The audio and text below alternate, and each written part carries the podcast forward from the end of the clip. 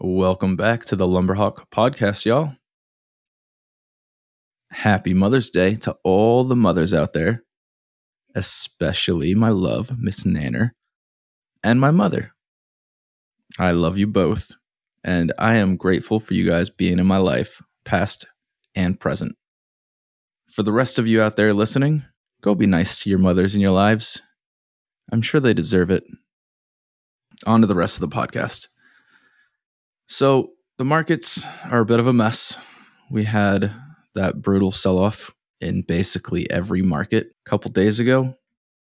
If you feel a bit overwhelmed by all that, it's absolutely okay to go focus on something else in life. You can put your portfolio down and just ignore it.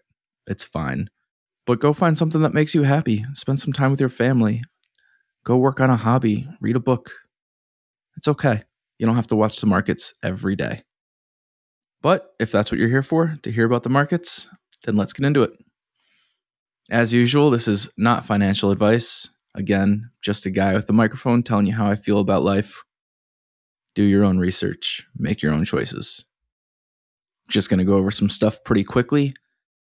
The jobs report came back. We added 428,000 jobs in April, so that's nice. The 10 year Treasury yield just hit a high of 3.13%. The 10 year Treasury impacts a lot of market activity, as I'm sure you are aware, so it's just good to keep an eye on that number. If you haven't already heard, Fidelity has implemented a plan to allow investors to put Bitcoin into their 401k. Fidelity is the largest 401k provider out there it is expected that they are going to have a limit of not more than 20% of each customer's assets into Bitcoin. Also, the program is optional, not only for the individual investors, but also for each company being part of the program.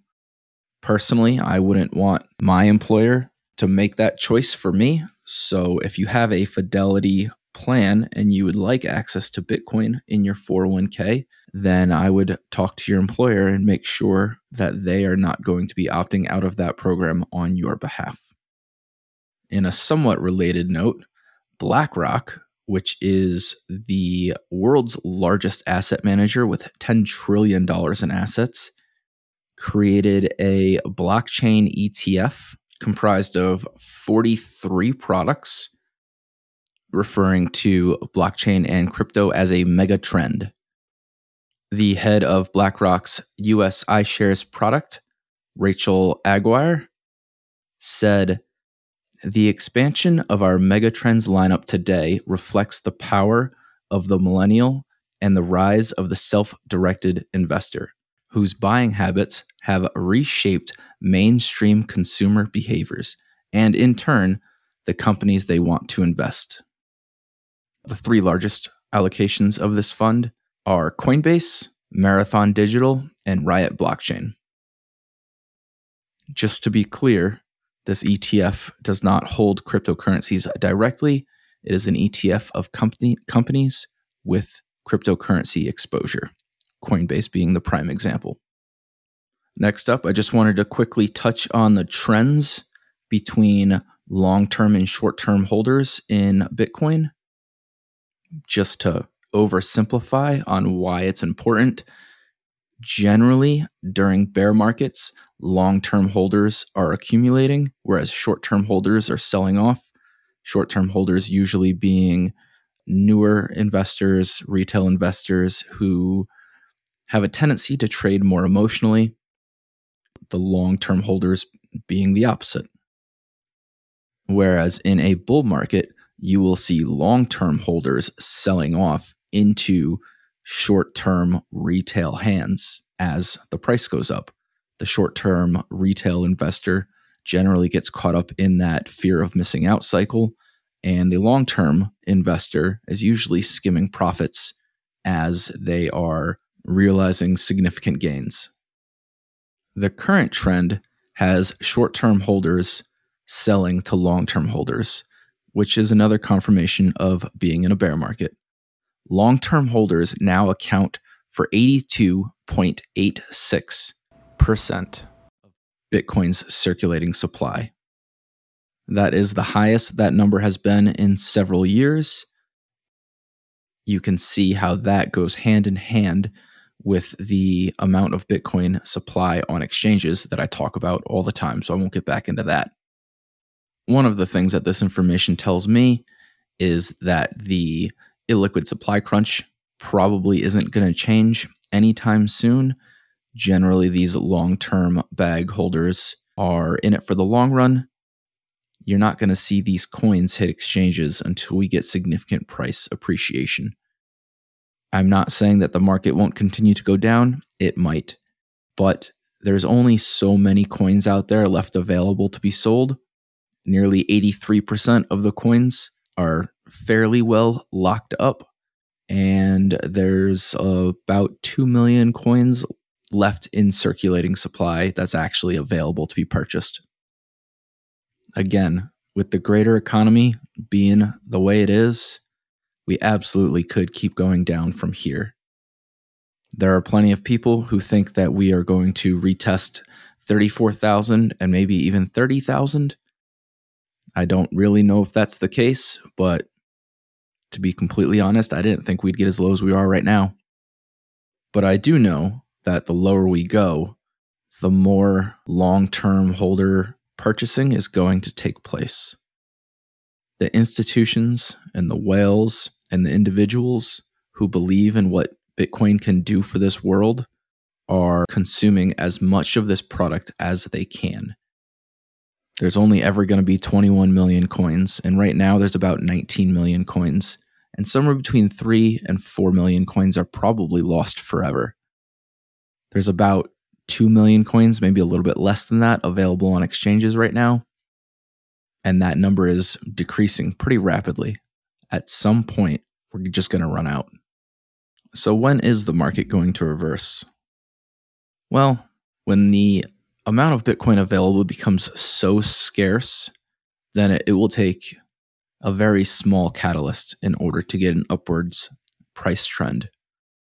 That being said, I still think that the Bitcoin and larger crypto market is tied to the larger stock market situation. And I don't see the stock market pivoting until the Fed pivots. Just a few days ago, the Feds announced the 50 basis point hike. They further clarified that 50 basis points is on the table for the next couple of meetings. 75 basis points is not on the table. We did see a short term rally based on that information. And then a day later was that pretty significant crash that we saw. I mean, I don't even want to call it a crash. It was 5% in the stock markets and, you know, 10 to 15% in the crypto markets. It's a correction though, for sure.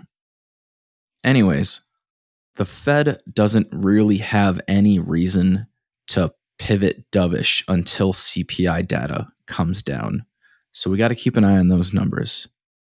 When the Fed sees a significant course adjustment in CPI data, they're probably going to have a lot of political pressure to stop raising interest rates, maybe even cut rates, maybe pause on tightening of their balance sheet, especially considering that we are rolling into a midterm cycle.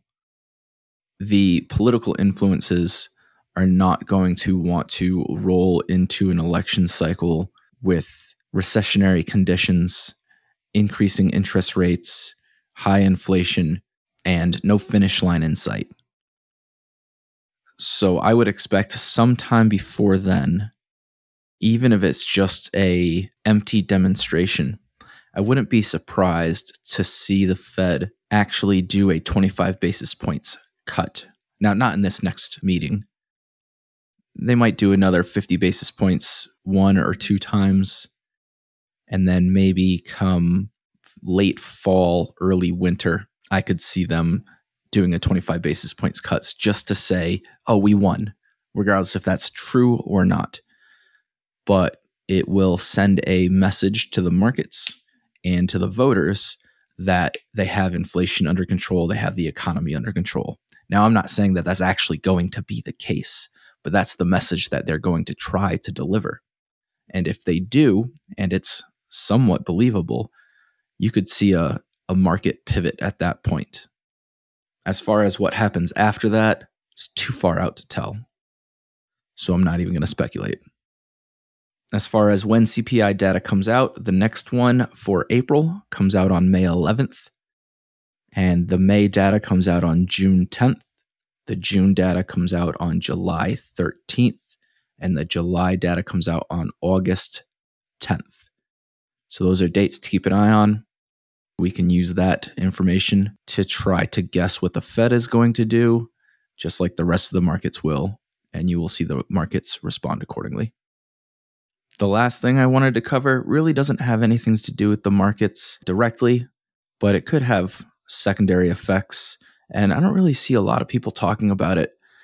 Beijing has ordered a test, they're calling it a stress test, to study what would happen to their economy if their economy was placed under a similar situation as to what Russia is right now with all of the Western sanctions it appears that they underestimated the response that the West would apply to Russia based on the invasion.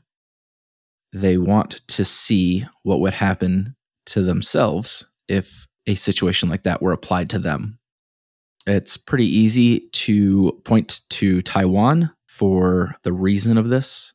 An invasion of Taiwan is probably the only reason that these kinds of sanctions would ever be brought down on China. The impact of these kinds of sanctions on China would have a sign- more significant impact on the rest of the planet than what Russia does. The sanctions on Russia have obviously had an impact on the global economy. On the flip side of that coin, the sanctions applied to China would have a much more devastating impact to China than these sanctions have to Russia. Not to imply they're not having a significant impact in Russia, they absolutely are. But just the way China is designed as the world's largest exporter, the number of people they have, their inability to grow enough food for their own people, all of these things. All in all, I'm not too worried about it. I think that they're just doing the math on all potential situations you know they've had their eyes on Taiwan for a very long time and I don't see that changing anytime soon but I also don't see a military situation developing anytime soon with that. That's all I have for today. Thank you for your support. These podcasts are available on Substack, Apple Podcasts, and Spotify. Feel free to check them out. Like, subscribe, all that stuff. As always, feel free to hit me up either here in the comments or on Twitter at Lumberhawk. Cheers, y'all. Have a great day.